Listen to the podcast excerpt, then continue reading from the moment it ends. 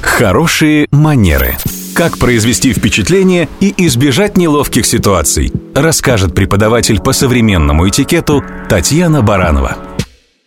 Здравствуйте. С детства нас учат уступать место старшим. А вот в Азии дело с уважением к пожилым обстоит несколько иначе. Например, в Японии, если вы заботливо уступите место в общественном транспорте женщине в возрасте, она может оскорбиться до глубины души.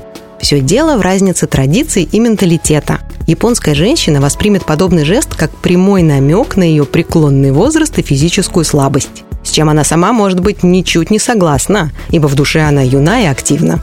А еще в этой стране бытует мнение, что молодые люди весь день работают и устают, поэтому им в электричке гораздо нужнее посидеть, чем пожилым, которые уже не трудятся и не приносят особой пользы обществу. Самое интересное, что это лишь отражение менталитета японцев, но никак не японского этикета, потому что уважение к пожилым – это традиционная добродетель для любой нации. И японцы тоже стараются сейчас развивать эту тему в своем обществе. Ведь это и есть хорошие манеры –